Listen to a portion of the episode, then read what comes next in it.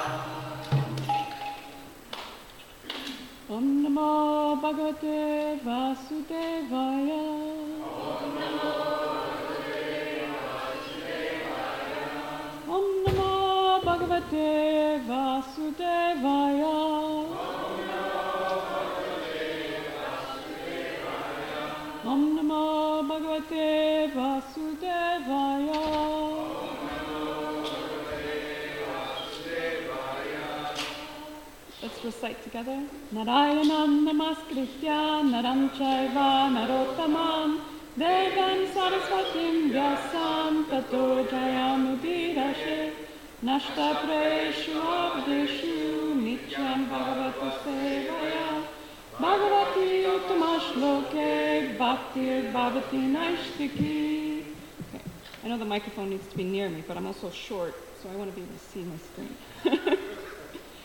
the, the challenges in material life for those of us that are short-bodied. So, uh, we are reading from Srimad Bhagavatam, Canto 3, Chapter 5, verses 30 and 31.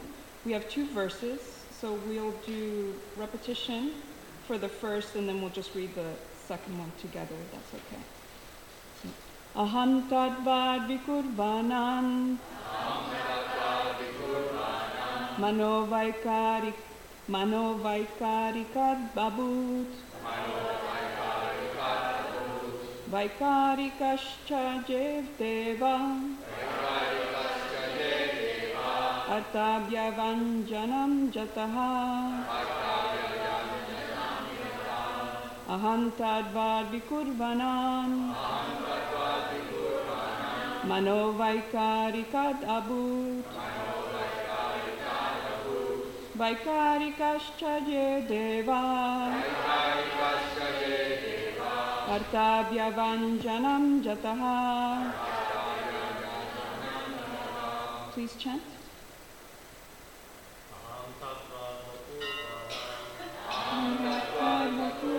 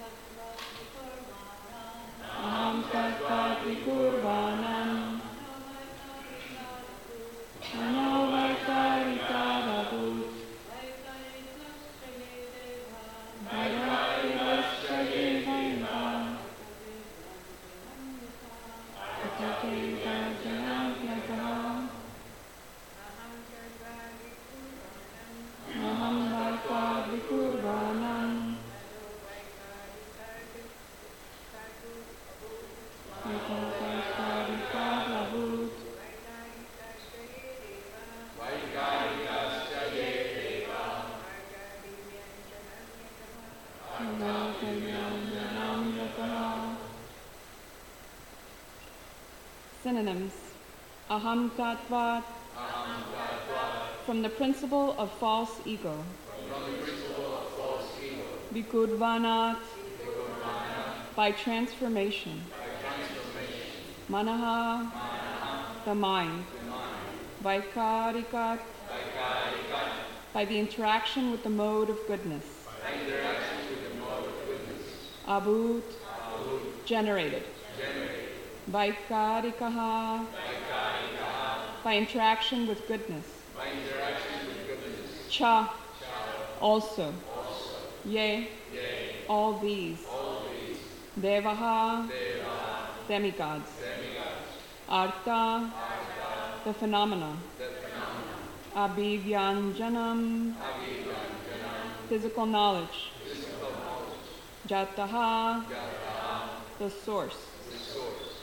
Translation by His Divine Grace, Srila Prabhupada.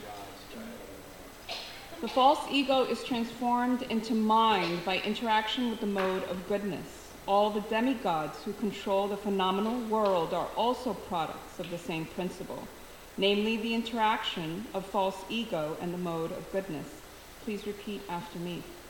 The false ego is transformed into mind by interaction with the mode of goodness. All the demigods who control the phenomenal world are also products of the same principle. Namely, the interaction of false ego and the mode of goodness. So we have a short purport.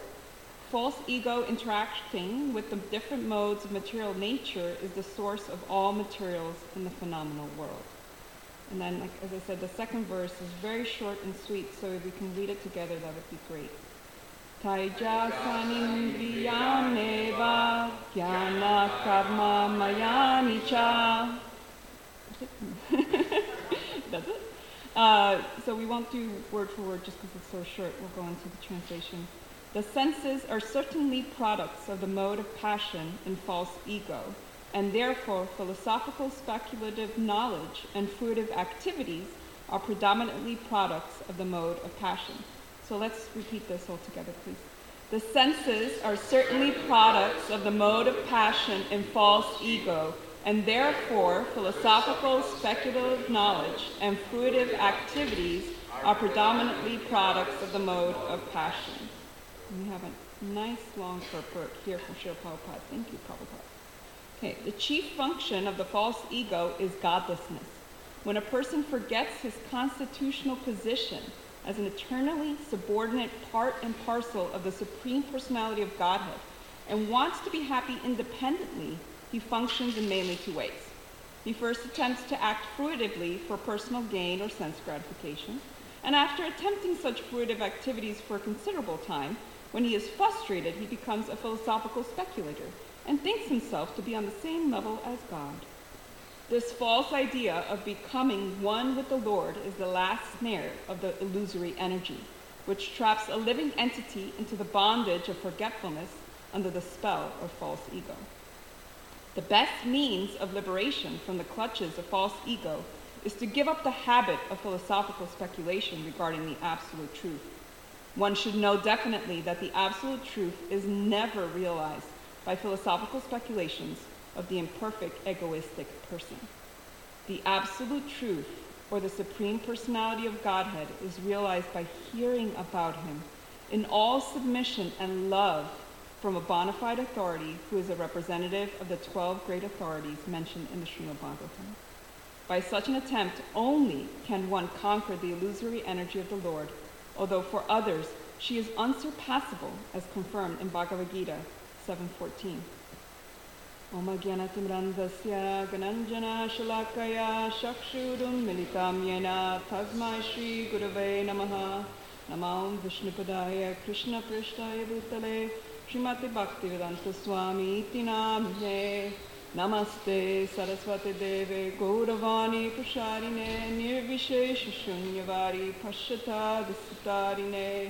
पञ्चकल्पतरुभ्यश्च कृपसिन्धुभ्य एव च पतितनां पावनेभ्यो वैष्णवेभ्यो नमो नमः श्रीकृष्णचैतन्य प्रभु Nityanand Shri Advaita गदार्ह शिवासदि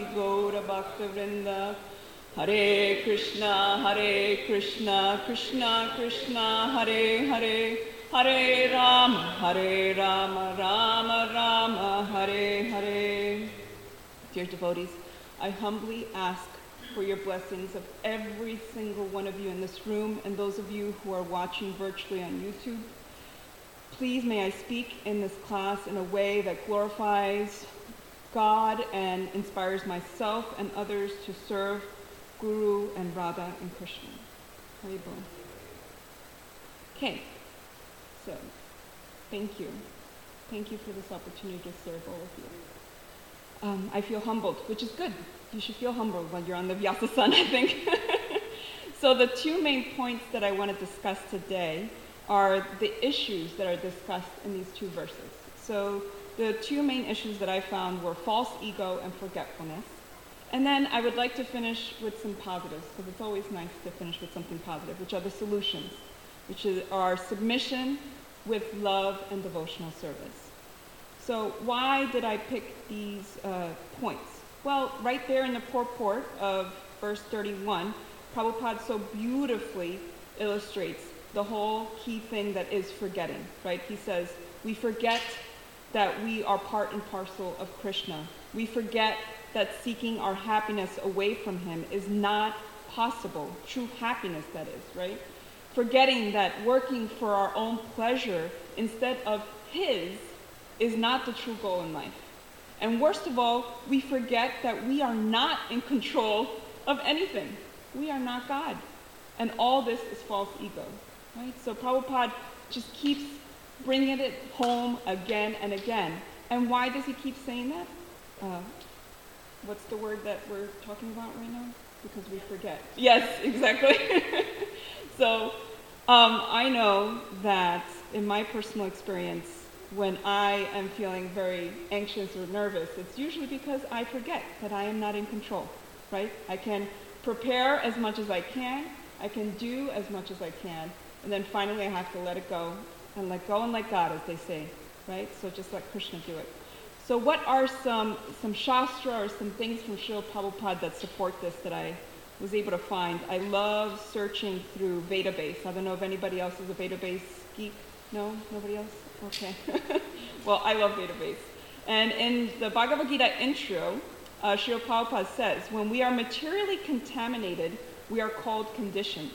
False consciousness is exhibited under the impression that I am a product of material nature. This is called false ego. So again, uh, Srila Prabhupada gives us another way to understand false ego, understanding it within this quote, that we are not a product of material nature. Life comes from, yeah, sorry, I had to do that because with Bhakti Marga Swami Maharaj here, you know, I love when he makes people have to guess what the next word is. So I was inspired by those causes, but we're not, we're not going to do it the whole time because I can't, I can't imitate. But that's just an honor. So we are spirit souls who are temporarily inhabiting material bodies. And these are basic principles that Srila Prabhupada keeps reinforcing. Why? Because we keep forgetting it right? So we have that theme that's going on. Why are these things told to us again and again? Because we forget them. Why? Because we're conditioned, right, by the material nature. And that's okay. We can have compassion for ourselves and for others because of that. So another uh, place where I found a really beautiful support to this by Srila Prabhupada is in Bhagavad Gita 3.27, both in the verse and in the purport. So the verse is, the translation is, the spirit soul, bewildered by the influence of false ego, thinks himself the doer of activities that are in actuality carried out by the three modes of material nature. The person in false ego takes all credit for doing everything independently, and that is the symptom of his nescience. So why did I want to include these quotes?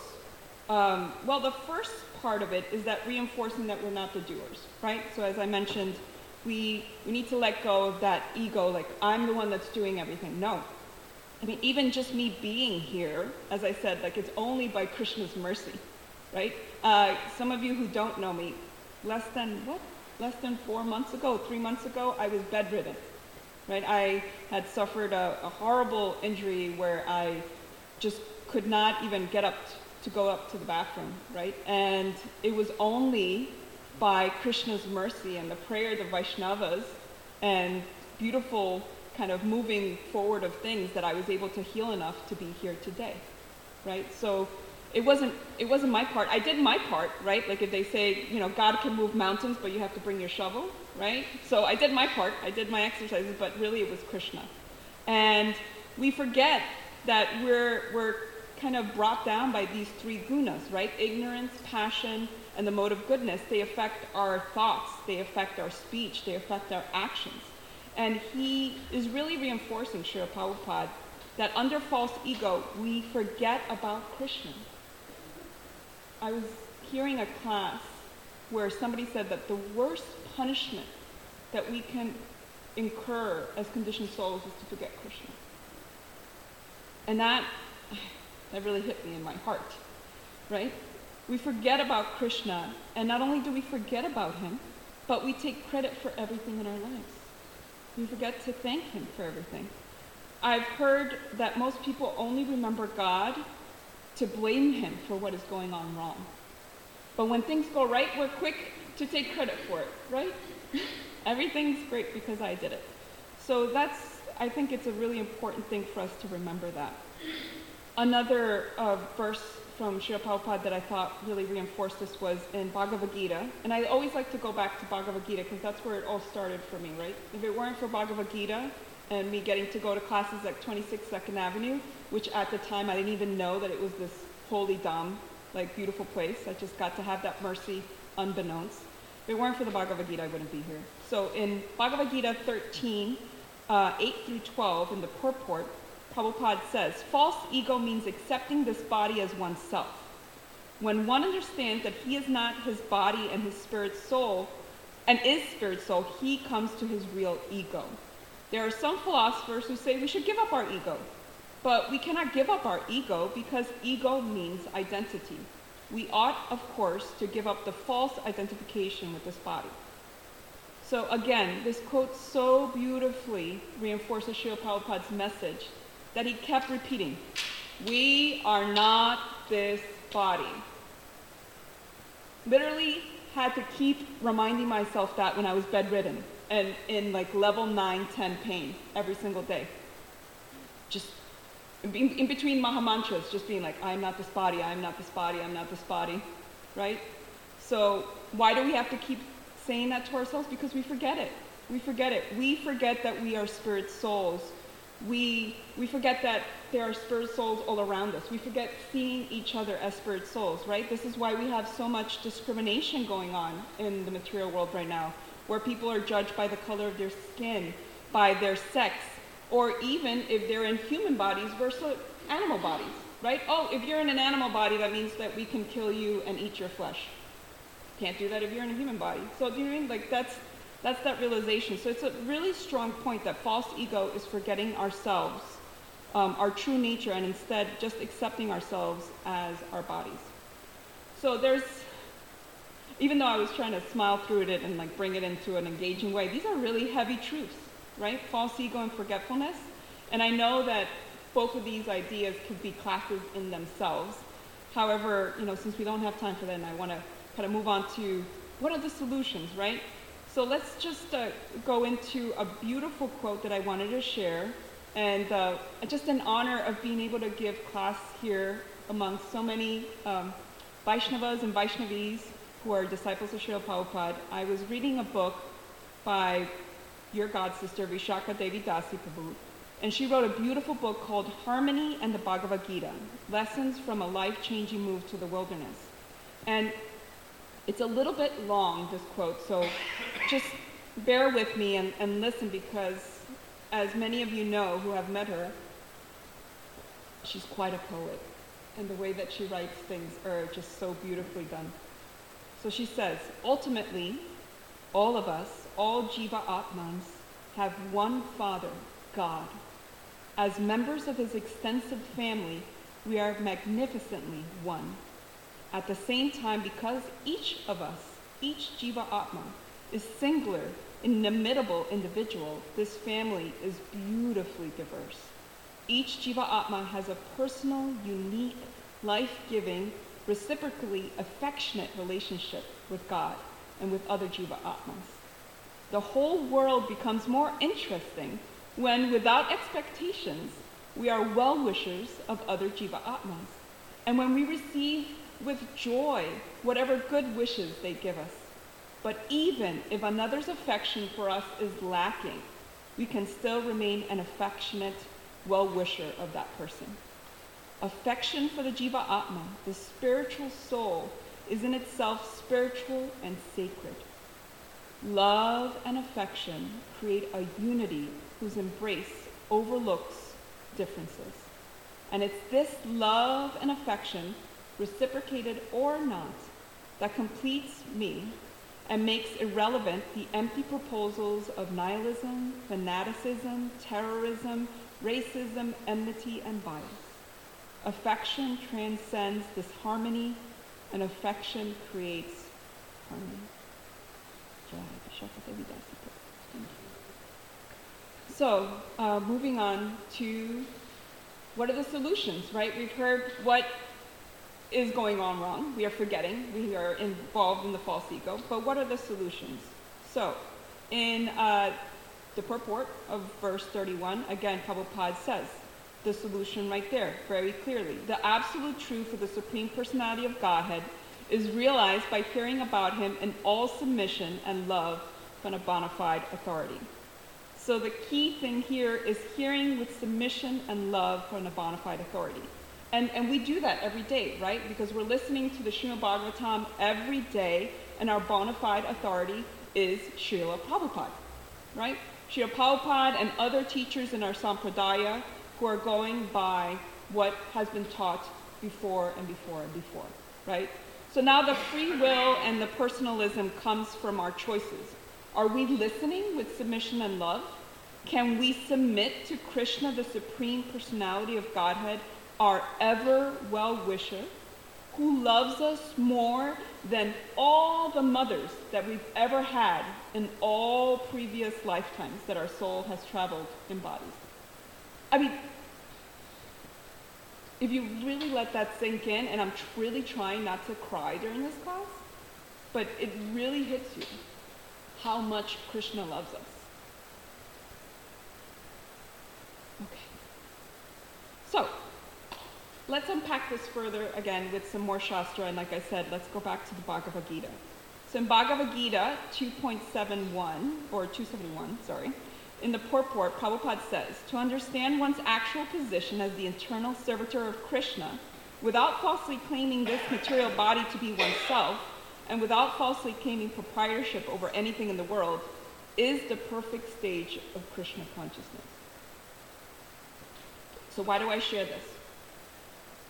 So to make it a little bit personal, since a lot of you don't know me, I think I, the only ones that maybe know me here are Sukada Prabhu and my husband Paul Prabhu. So just so you can get to know me a little bit.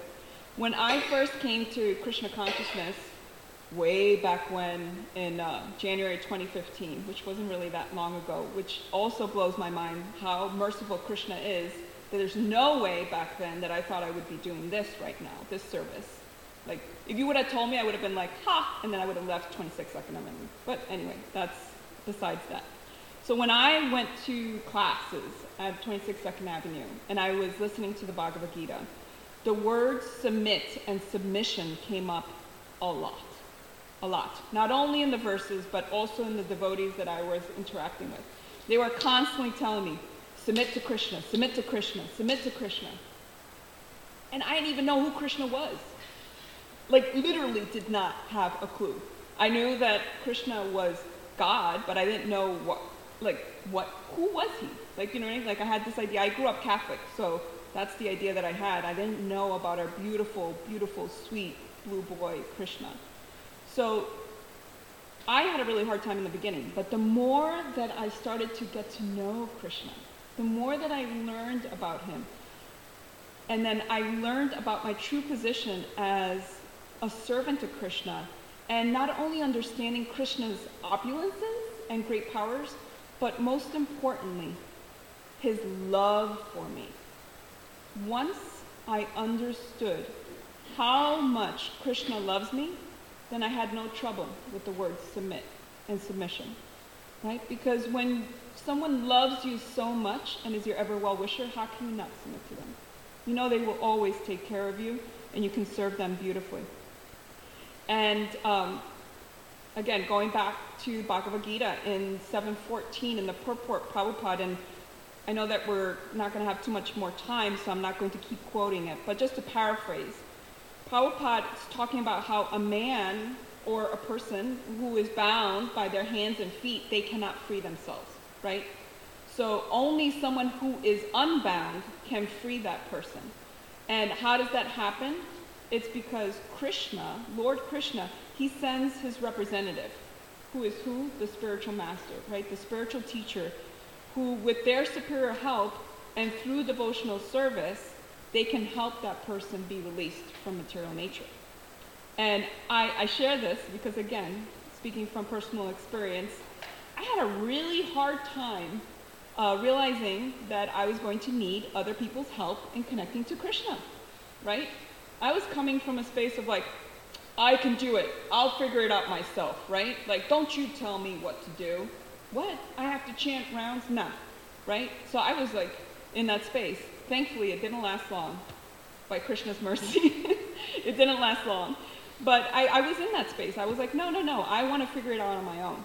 However, when I started reading the Bhagavad Gita, started interacting with the devotees, I understood that I couldn't do it myself because I was bound by material energy.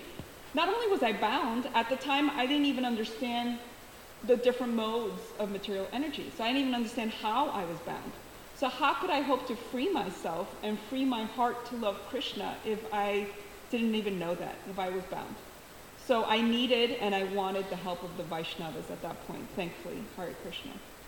And especially by the rescue of spiritual teacher, right, who can guide me in devotional service. And it's only it's only through the mercy of Guru that I am here today doing this service because I'm sure, as many of you have guessed, I was terrified out of my mind coming here.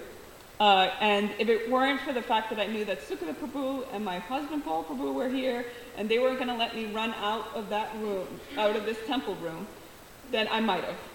But then I also thought, I have to do this for Guru. I have to do this for Guru. Because how can I thank Guru if not by doing that which I fear the most? That's, that's all I have to say for that. Like, if it weren't for Guru, then I wouldn't have been able to, to rediscover my loving relationship with Krishna and continue to try to grow it every day. And uh, another beautiful quote, and this one I'll quote directly from Srila Prabhupada in his purport to 259. And the reason why I keep saying the numbers is because I don't know if anybody else is like a geek like me, but whenever I'm listening to classes, I, I always want to know like what verses everyone's quoting. So now you know like this is what's going to happen. if I have the mercy of giving another class, I always like to say the numbers because I like to be able to look it up before again. So in 259 in the purport, Prabhupada says, one who has tasted the beauty of the Supreme Lord Krishna in the course of his advancement in Krishna consciousness no longer has a taste for dead material things. I share this because I want to encourage our hope. The more we taste the beauty of the Lord, the more we connect everything to Him. And then it's easier to keep going for that higher taste, as Srila Prabhupada said. And why is that important? Because without hope, how can we keep going further? Um, as I shared from my personal example, I was bedridden. I had a horrible injury with my back, and I wasn't able to get up. And it was really hard to have hope. It was really hard to have hope, but thankfully, my husband kept uh, repeating to me, This all is temporary. Right? You are not this material body, and this is temporary. So that was my hope at that point. But also later on, just knowing, like, if, if I can keep going, and, and I prayed to Krishna, I was like, Krishna, if you can heal this, then I promise I'll keep trying to do more service, even if I'm afraid. Oh boy, do not pray to Krishna, because he will answer very quickly. I had no expectation this is what he was going to send my way. So my husband always says he's like I have I'm, he's always very careful about what he prays to Krishna because he's like I've seen what he's done with you, right? so so I want to be careful. Uh, yeah, but it, it is hope given, right? Because Krishna, when we pray to Krishna, he may not give you what you want, but he's going to give you what you need, right? And then in the, the teachings of Lord Chaitanya in the introduction, and this I'll paraphrase because it's a long quote, but Prabhupada is talking, uh, he's quoting Srila Rupa Goswami. And Srila Rupa Goswami is being asked, like, how can we remain uncontaminated in this world? How can we do that? If we're, we have to, it, we have to interact with this world. And he says, if we simply go about what we're doing when our ambition is to serve Krishna, if at every moment we're saying, how can I serve? How can I serve? And he says, if we use everything uh, in the service of Krishna, if we simply speak to other people about Krishna consciousness, we are rendering service, right? If we put our mind, our senses, our speech, our money, our energies are all engaged in the service of Krishna, then we're no longer material nature. Other people may think we are and may see us, and again, we, will forget and then we'll go back and forth, right? But in that moment, we're in Krishna consciousness and we can really transcend the platform of material nature. And the reason why I share this is because the beauty of Krishna consciousness, the beauty of bhakti, is that ultimately it's so practical. It's simple for the simple, as Srila Prabhupada has said, and complicated for the complicated. Exactly. So we can be in this material world and not be contaminated by it if we go around asking ourselves in every moment, how can I serve you, Krishna?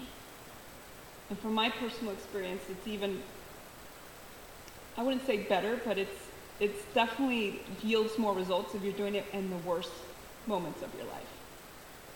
When you're really, really having that pain, either emotional, physical, wherever you're having challenge, and you say, how can I serve you, Krishna? And I love how simple it is that even if you just talk to someone about Krishna consciousness, so uh, my, my husband and I, we do, uh, we do stealth prasadam distribution. I don't know if anybody else does self prasadam distribution. So there's a, a vegan potluck that we go once a month. And uh, sometimes we're the only devotees there, sometimes there's other devotees there, but for the most part, it's, it's people who know nothing about Krishna. And we always bring prasadam, of course, to distribute. And people may know that it's prasadam or they may not, but they're getting that mercy. And it could just be as simple as that. So, and sometimes, uh, you know, especially my husband, he loves wearing T-shirts with like either Jagannath or Lord Nrsimhadev, and that will always bring up a conversation, and then somebody will ask, uh, and then we'll be able to talk about Krishna, not in a, a really heavy way, but just like they ask us. Like literally, Krishna gives us the opportunity to do that service. We're not even pushing it on anyone. So again, to bring it back, it's that it's that submission, submitting to Krishna's will, and uh, recognizing our sacred smallness. As Rukmini Walker Prabhu always likes to say, uh, she always says, let's recognize our sacred smallness. And recognizing it and saying, how wonderful is Krishna. Can, can you say it all with me? Because I feel like that has to be said. How wonderful is Krishna. Right? How wonderful is Krishna that we are so, so small. We are so conditioned, and He still loves us so much. How can I ever thank Him or my spiritual teachers except with loving submission and devotional service? And, uh, and as a disclaimer, again, I keep coming back to this word submission because I, I also attend, so I listen to this class usually on YouTube. And, uh, and I also attend daily a Zoom class, a Srimad Bhagavatam class with the Bhakti Center in New York City, which is where my husband and I originally are from. And when the word submission comes up, a lot of the new people get really, really uh, triggered by it. They have a really hard time with it. They say, oh, it has tones of abuse and war, or they feel like it's someone being forced to do something. So I, I, bring this up because I know a lot of them in their support of me are maybe listening to this class. And I think it's also important for us to unpack these words that create those kind of negative uh, reactions in people because we know that it's coming not from that space. And that remind ourselves that there's no abuse, there's no being forced to do something when it comes to the Lord, right? Because love requires free will right? Krishna does not want robots. Krishna does not want minds as slaves, right? He wants us to choose to serve him. He wants us to choose to love him, right? And when we were having this class in the Bhakti Center, uh, Srimad Bhagavatam class, someone beautifully gave the example of thinking of submission as a child submitting to a loving parent. Right? When when we are a child and we know that our parent loves us so much and will always care for us, how easy is it for us to just lift up our arms and say, carry, me, carry me. I trust you. I love you. So if we think of that word submission in that sense, and we think of Krishna in that sense, then we can very easily lovingly submit and serve with devotion the Lord. So to wrap things up, because I definitely want to leave room to hear from all of you beautiful Vaishnavas and Vaishnavis, uh, I wanted to share, again, in honor of being in this August assembly, uh, one of your god sisters, Pranada Comtois Prabhu, she wrote a um, writing for this beautiful poetry book called Bhakti Blossoms, a collection of contemporary Vaishnavi poetry. And I felt like we couldn't finish the class without bringing up Radha. And I wanted to read her quote about Radha. Radha's supreme example demonstrates the most magical aspect of bhakti how giving becomes receiving when we offer our love to the perfect object of love, our supreme source. Radha is the emblem of a perfect giver. No matter how much she gives, she is never depleted, but remains always blossomingly, brilliantly in the highest ecstasy, ever displaying the perfection of giving to the fully capable object of love. By engaging one's heart, mind, body, and words in the service of Krishna, we will never be drained, reduced, or depreciated. He is ever grateful, generous, sweet, and responds with utmost attention to each of us individual souls according to how we love him. Radha entreats us to experience this for ourselves. So, to recap, dear devotees, we talked about the solutions to our false ego and forgetfulness, which is listening to the Lord with loving submission and devotional service to Krishna with love, choosing love, and ultimately it comes down to listening, loving, submitting, devotional service, and not to end it like a song, but love, love, love. So again, Vanchakapachurubhyascha Kripasindhuga Eva Cha Patitanam Pavanevyo Vaishnavevyo Namo Namaha. I offer my respectful obeisances unto all the Vaishnava devotees of the Lord. They can fulfill the desires of everyone. Just like desire trees, they are full of compassion for the fallen, conditioned souls. So please, what are your takeaways, questions? I will do my best. Comments or corrections, I welcome them. Thank you again. Thank you so much, Damodar Priya. I was like, where's that voice coming from? Here I am. really, you're just uh, effervescent. really, very, very nice. Thank you for um, taking oh. that step. Oh, I can now I can see you. Sorry, I need oh. my glasses for this, but I don't need this anymore. Uh, but I do have a question. Mm-hmm. Uh, how do how do we strike a balance between uh, letting go and let God and God helps those who help themselves. You know what I mean? Do, does one, in that mood of, I'm not the doer, Krishna's the doer, so why do I have to, you know, do I have to do anything? Want to comment on that? Yeah, no, I think that's a great question because I've asked that many a time to both my spiritual teacher and I, I think I'm one of those annoying people that attend Srimad Bhagavatam classes and um, like to get the same, like I'll ask the same question to different teachers just to see like if I can get a different kind of angle on it. So I've asked that many times, and um,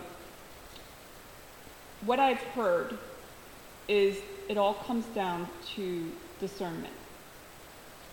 It all comes down to discernment, and it also comes to us having sage counsel, right? And when and being able to surround ourselves by devotees who we trust that can always offer us their advice as to when when we've reached our limit of what we can do right and i don't know if this is exactly answering your question but that's what i've been told when i've asked and also just knowing that really Krishna wants us to try.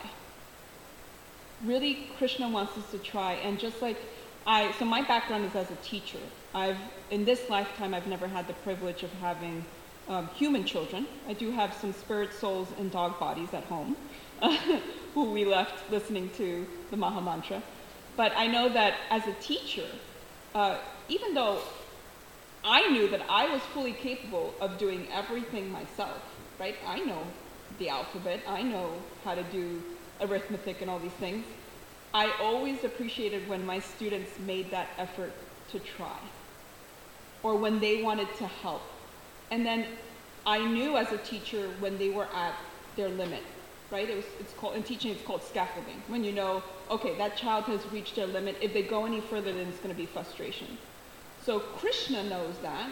And sometimes if we don't have a way to hear Krishna in our heart, then he'll work through the people around us, right? Either guru or our very close friends or other devotees that, or sometimes just random people, right? Krishna will work through random people. So we do our best, and then Krishna will meet us at that point uh, before we get frustrated if we're open to it. Does that help at all? Oh, okay. Thank you, Krishna. Um, anybody else? Yes. Oh, sorry. So thank you for being so clear on those main points, you know, about love and submission. I was, I've been reading uh, Chaitanya Charitamrita and the talks between Lord Chaitanya and um, Ramananda Roy, which is just so beautiful. I think I'll have to read it again when I'm done with that section. But just reading how the, the gopis, that they, they would rather serve Krishna and, and, and make arrangements for Radha, you know, to be with Krishna, rather than themselves be with Krishna. And Radha actually also enjoyed making arrangements for the gopis, Mm. you know, to be to be with Krishna. So just that uniting, you know, uniting someone else with Krishna was like their highest pleasure. So Mm. I was thinking like for ourselves when we're when you're doing your prasadam distribution and, and when we're going out and we're trying to, you know, connect people in that mood, you know, that it's so pleasing to Krishna, trying to unite people with the Supreme Person of Godhead. Mm-hmm. So I really, I really love that. And one other thing that I, I wanted to mention, when, you know, somehow I was teaching a Bhakti Shastri course um, to some women in Mayapur, and we ha- I had them like illustrate uh, a verse, you know, or a, a concept. So one of the concepts was that idea of if people, someone that's bound, they can't help, they can't help someone else who's bound. Mhm. It has to be someone who's unbound that helps. Yeah. So the way this group illustrated it, maybe let's say there's five people in the group, so four of them had their arms, you know, straight down to their sides, and they were rolling on the ground, and they were trying to help each other become unbound, but of course that was impossible. But it was so funny to see it. We were just all laughing, and then finally, the the fifth person came, who was, you know, personating the, the guru, and was able to help them, you know. Oh. Anyways, Okay. so Just be warned that I'm going to use that in the future. I love that example. Thank you, Sukata Prabhu. And thank you again because if it weren't for Sukata Prabhu, um, yeah, sharing the classes that I did for the Bhakti Center with Mukhya Prabhu, then I would not be able to do the service today for all of you. So thank you. She always believes in me. yes. Hare Krishna. Uh, in the purport of this text 32, which you covered 31, first point, of course, is the five figures considering that I'm the God, I'm, the, I'm this body. Mm-hmm. So then Srila Prabhupada is writing here that there are two things. One is the, he starts with fruitive activities. Person starts, then he says that when the person is frustrated with fruitive activities, because fruitive activities means gain something. I'm doing this business with a profit, it's projected. I'm working, so I'm going to get money at the end of, the weekend for my sense whatever it's to maintain. But then he is writing that the, when the person is frustrated with fruitive activities, he says he, he becomes a non-philosophical speculator. Now, the philosophical speculator misunderstood that ultimately that I'm God, that's the last name of mine. So question is, I'm trying to understand this clearly because usually when person is uh, in fruitive activities, when he's, he's, he's, he's really gains something. He gains power, he gains money, he gains property, he gets everything. Then he wants to think and he's able to, he thinks I'm the doer because he gained everything. Uh-huh. He gain everything, then he thinks that, well, I'm the doer and I'm the Lord. So I don't, I don't understand here because here it says that when he's frustrated with activity, then he becomes philosophical speculator. And Mm. philosophical thinks that he's God. Mm. I, I'm a little bit confused in, in this uh, purport. Yeah, thank you for bringing that up. And just to make sure that I understood your question correctly. So what I heard you say is that in the purport, Prabhupada's saying that someone thinks that they're the doer because they gain so many things from their fruitive activities. However, because they become frustrated with mat- the fruitive activities and the material gains, then they become philosoph- you know, like philosophizing and they think that they're God. Is that correct? Like how could Well, that two, like what's the paradox? Usually, when, when you perform fruitive activities, hmm anything, business, Yeah. job, whatever you do, Yeah. corporate level, then you become rich. You have everything, everything. You have everything you have, right? Material. So then, and they, everybody, everybody is working under you. Yeah. So you, there can be possibly thinking that I'm God. Well, there's so many examples of that in but how is right it now. that it, how is that he's frustrated from fruitive? Yeah. Then he comes to philosophical speculation, and then he thinks I'm a God. So how is that? So the way that I understood it, and if anybody else has a different way to, to hear it, please let me know. But the way that I understood that when I read it is that uh, you can gain all these things, but you become, it's, um, you can't, you get so much greed. Like the greed just grows and grows and grows, and your ego grows with what you gain. So as the false ego grows, because I have all these things, I have all these things, they get frustrated because it's never enough. Right? It's like a bottomless hole. They can't fill it. And I I mean, I know that I try not to read the news and stuff because it's just so negative, but I've I've personally seen examples of people in real life who are billionaires who are going about, and I'm not going to name names, but who go about thinking, pretty much acting like they're God. Like they think they're God. They think that they can, you know, do all these things that they probably can't do, and they they they get to that point, from what I've seen, just because they the greed just overpowers them, and they nothing satisfies them. Nothing satisfies them. They could have billions of dollars and they're not satisfied.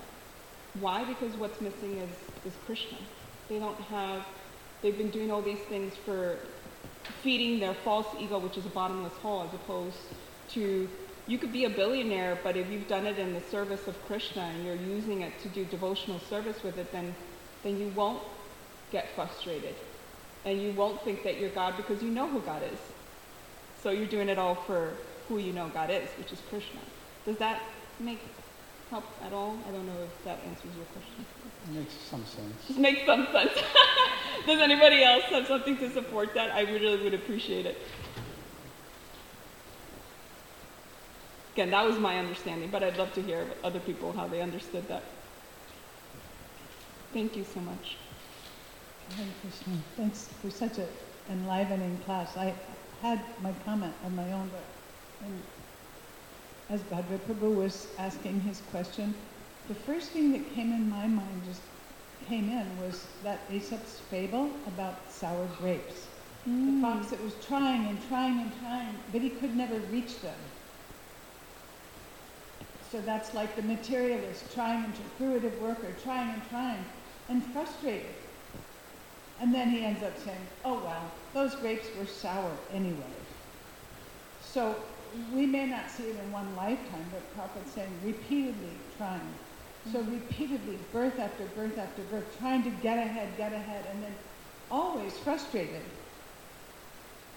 Oh, actually, there's no point in trying to enjoy this material world. It's all illusion, it's all Maya. This is the viewpoint of the impersonalists. And uh, it's a little bit like the fox that was frustrated, isn't it? Mm-hmm. So that's one thing I thought of. And then um, when you were describing the billionaire that can never be satisfied, I was remembering some famous person, I'm not sure who it was, but um, in our recent history said everyone should have a chance to become rich and famous so that they can see that's not what brings happiness. Yes. Yes. You know, so not everybody gets that chance, but um, it would be, as you were saying, it's frustrating, even if you do get it. Mm-hmm. And we saw the example of one of the well-wishers of the Hare Krishna movement, George Harrison, right? He had everything at one point, and he realized this was not going to help him and was not enough, and he, he gave up, gave it all up. Well, he didn't give it up, but he, he offered it to Krishna, and he offered it to Srila Prabhupada. Yes. Um, also, uh, the of worker is in pursuit of happiness, ultimately. Mm. But because nothing can fill the God hole in the heart but God Yes.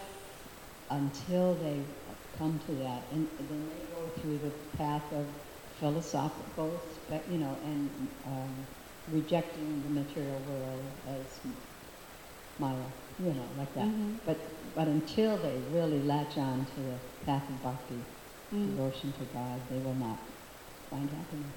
Yes. Thank you. When I was talking about the false ego being like this bottomless hole, I, I was missing that God hole. yeah, thank you. Yes. Uh, thank you very much. You could see you have lots of realization. And you spoke from them, so it's very convincing. Thank you. I was saying, um, thinking that lots of people have problem with um, surrendering to Krishna because they don't know who he is. In the material world or experiences, we surrender to this person, whether it's a husband or wife or children or whatever Mhm. the situation, and it's always ending in, you know, not complete happiness or frustration or whatever. So that's why it's very important to understand who Krishna is. That's why we have nine canto telling us who Krishna is. When you find out how he's so beautiful, what a beautiful, how much he loves us, then of course you want to surrender. Where else is there a person like that? Mm-hmm. So sometimes when we get to new people, we don't preach surrender, surrender. We want to tell them who Krishna is. Mm-hmm. And I mean, you tell them, you say, oh yeah, I want to know more about this person. Who is Yes. this person? Yeah. So then surrender will come naturally, or, or at least they'll want to, you know, surrender because, oh my God, he owns the world, he loves me, he's this person. Sure, who doesn't want Krishna to be their best friend? He's already our best friend, but we don't Mhm. know it. So when you get to know them, because our whole religion is based on relationship. Yes. You know, we can go around and so many people die every day, it doesn't matter. But when our friend, we have a relationship that dies, then, you know, we feel that. So Krishna, for most people, they don't know who he is. They see it, oh God, you know, he's powerful, he's great. But what does that mean? You Mm-hmm. know? But when we learn his true and sweet quality, they have a song, they say, Krishna is so sweet, everything. His smile is sweet, his voice is sweet. When you hear that, it means that, you know, flowing emotion. Yeah, let me get to know this person. You know? So that's what we want to do. Because uh, surrender, when you hear surrender, you think like, oh, surrender, you know, I'm going to be under this person, Mm-hmm. you know? But when you know who the person is, yes, I want to be under this person. Mm-hmm. you know. Mm-hmm. So that's why it's so important to tell them who Krishna is. Surrender, is- is- when you, when you hear the term surrender, they go, all right, I will surrender, but let me know who this person is. Mm-hmm. So we need to, you know, tell them more about Krishna. Yeah. Many people, they say they come first to the temple, they don't even see the deities. They see bright lights, they see all this stuff. Mm-hmm. And when you get to know who Krishna is, you think, beautiful, you know, it's you know. Mm-hmm. Mm-hmm. I love that. Oh, thank you so much for sharing that. Because it, it's really true, right? Like bhakti is personalism. It's radical personalism. Mhm. We're not we're not loving an idea. We're loving a person. We're loving two. We're loving two people. Two beautiful people who love us so very much. It starts with an idea because you hear. Yeah. But the relationship is so It's, important. we can only have a relationship with a person. Yeah. Yeah, not an idea. Yeah. I can't have a relationship with this. I can have a relationship with people though. Thank you so much. Take turns.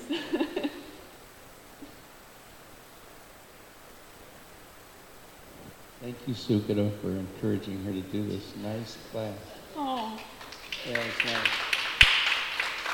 And this is a little, this is a letter, Prabhupada, a quote from a letter from 68. It's about japa and it's about remembering and forgetting. And Prabhupada says, during japa you say, My dear Krishna, please remind me to always chant your holy name. Please do not put me into forgetfulness. Mm. You're sitting within me as super soul, so you can put me into forgetfulness or into remembering you. Please do not put me into forgetfulness. yes. Please always remind me to chant. Even if you send me to hell, it doesn't matter, just so long as I can always chant Hare Krishna. Mm. Yes, thank Thanks you so for much the for class. sharing that. Give more classes. You come out once a week and give a class.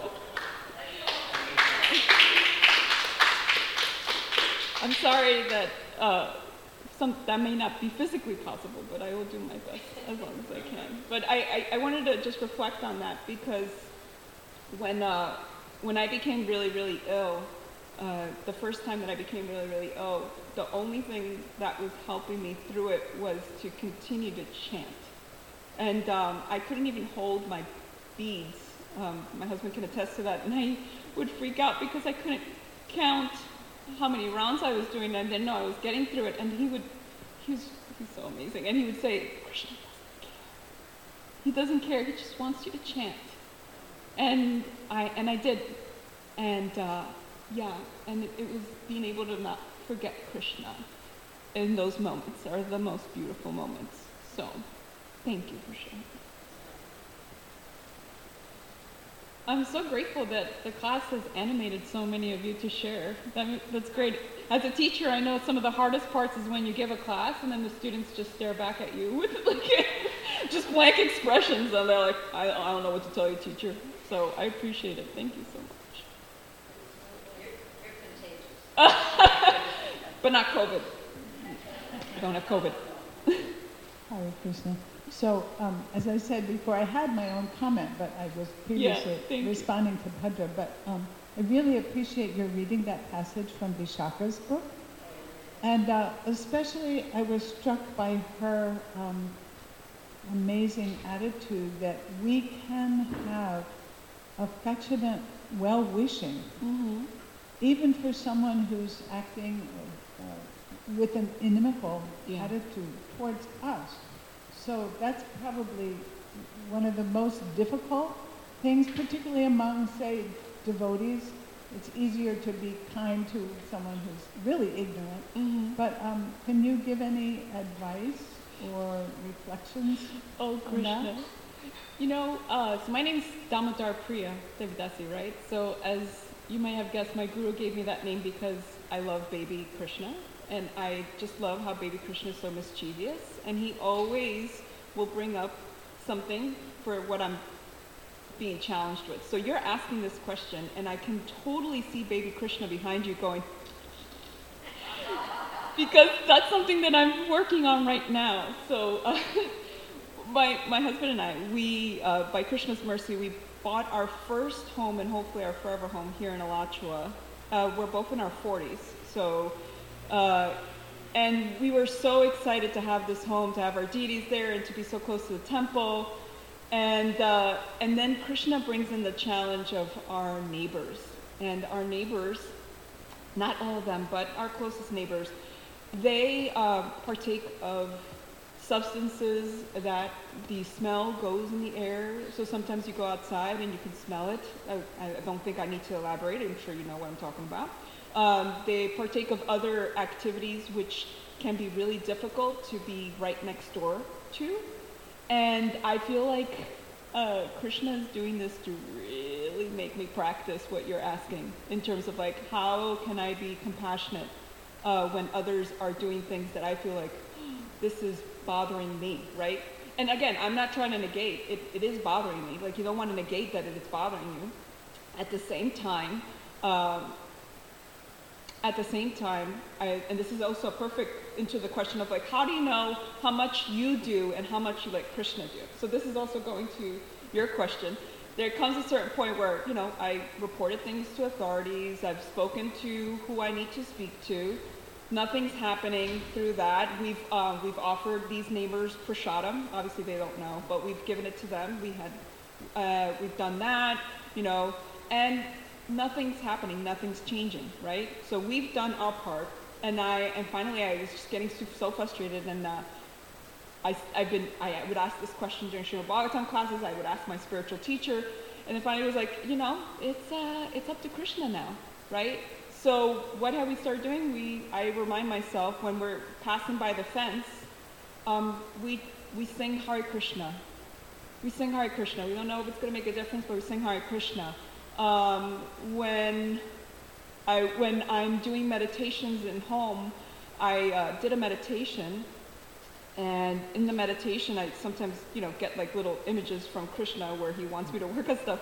And in the meditation, he showed me our neighbors and him hugging our neighbors. And he showed me him in the heart of our neighbors, hugging their heart within their heart. And uh, it didn't get any clearer than that. I really got what he was saying. That um, he loves them just as much as he loves me. And he loves the living beings over there, whether they're in dog bodies or human bodies, and um, that for me to offer that love. And instead of being like, oh, you know, I'm so annoyed with them, instead offer them the Maha Mantra, offer them the love that Krishna is already offering them, and, and he's going to work at his timetable.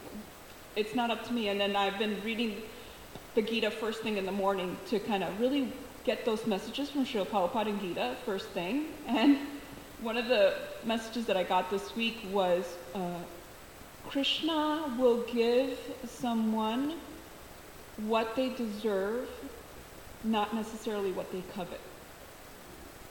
So this is what we deserve. Sometimes we deserve, and again, I'm not saying that this is another caveat. We don't deserve abuse, right? So we don't deserve abuse because we when somebody abuses somebody, you know, they're, they're creating Vaishnava aparadh, right? So we don't want to enable that. We don't want to enable that. At the same time, when things are not going our way, it's important for us to recognize that there's a reason behind it. And I've seen that our neighbors are working, that Krishna is working through our neighbors, right? Because I would not be chanting the Maha Mantra passing through, passing by the fence that adjoins our properties if it weren't for that happening, right? um, I wouldn't have felt this burning need to read the Bhagavad Gita first thing in the morning and even before I do japa if it weren't for my neighbors, right? So I don't know if this answers your question, but that's my realization of it. Thank you very much. Baby Krishna. Oh, sure. Do you mind if I just put my legs out though? Because. Um, you know, we used to distribute books at the airport. Mm-hmm. And um, my hearing stuff there. And um, there was one man at the airport. He was a manager, and he was very inimical towards the devotees, Mhm. early, early um, 70s. So um, he, for some reason, he was always picking on me. So there were many of us, like 20 devotees, um, Uh-huh. distributing books. And every time I would go by, he said, um, he would say something, don't take the books, don't take the books. And then when we went to take prashadam, he said, oh, I bet you have the best of food. And, and I, you know, I, I was new, so I was just saying, yeah, sure, we have nice, would you like some? And he was, you know, he was shocked. And this went on for many, many weeks, I can't Uh-huh. maybe months. And then I always said, sure, here we're taking prashadam at one o'clock, would you like to come? Or taking Uh-huh. lunch. And he would be always amazed that I was, you know, not getting agitated. So, um, he was always breaking, we used to say break up our sales. So one day I was sitting down taking prashadam, and he came by, and we had, you know, of course we had really nice prashadam. Of course. And then he said, um, he said, what do you have today? And I said, we have sandwiches, and we have a nice sweet, which is burfi sandwich, I can't remember which Mhm. one.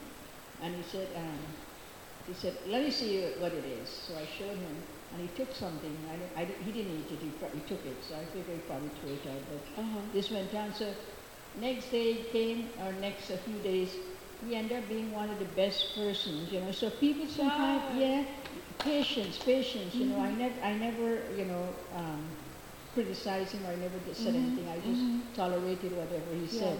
But like I said, for some reason, he was always speaking, and he let the other devotees alone. Mm-hmm. And then, so one day, um, finally, he just took my entire sandwich and all the sweets, and he sat there and he ate everything. And I thought, Krishna works in amazing ways. Yes. You know? Yes. And then after that, when people would pass by, he said, take the book. That never read. Take the book, take the book. You know? He said, he said she has, it has to be a good book. She's a good person. You know, so sometimes patience, Krishna, you know, mm-hmm. probably want to get to this person's heart, you know. So mm-hmm. my thing was just to tolerate, you know. Mm-hmm. And I, like I said, I, I went back one time to the airport. We weren't doing that anymore. And he said, "You're not coming here anymore." What happened? So we can make friends sometimes just by, I wouldn't say behavior, but just by No, tolerant. I agree. I agree. And thank you for sharing that because one of my favorite stories, so your god sister Rukmini Walker Prabhu always shares the story of one of your god brothers, um, Adi Purusha Prabhu, uh, who's in New York, distributing prasadam to uh, the homeless and to people in New York City. And she always shares the story about how he asked Prabhupada, like, Prabhupada, what service can I do for you? What, what can I do? And then Prabhupada said, um, you could do what I cannot do. You can go where I cannot go. And how Prabhupada was just, and uh, how Adi Purusha was like, uh, where is that? Because you've been all over the world. And Prabhupada said, to the future. And by how you treat the people there, they will know how much Krishna loves you. How Krishna loves them, sorry. Right? So I think that beautifully illustrates that, and I, think that's a great story to finish on. So thank you so much. I really appreciate all of you so, so very much. Thank you. Haribol.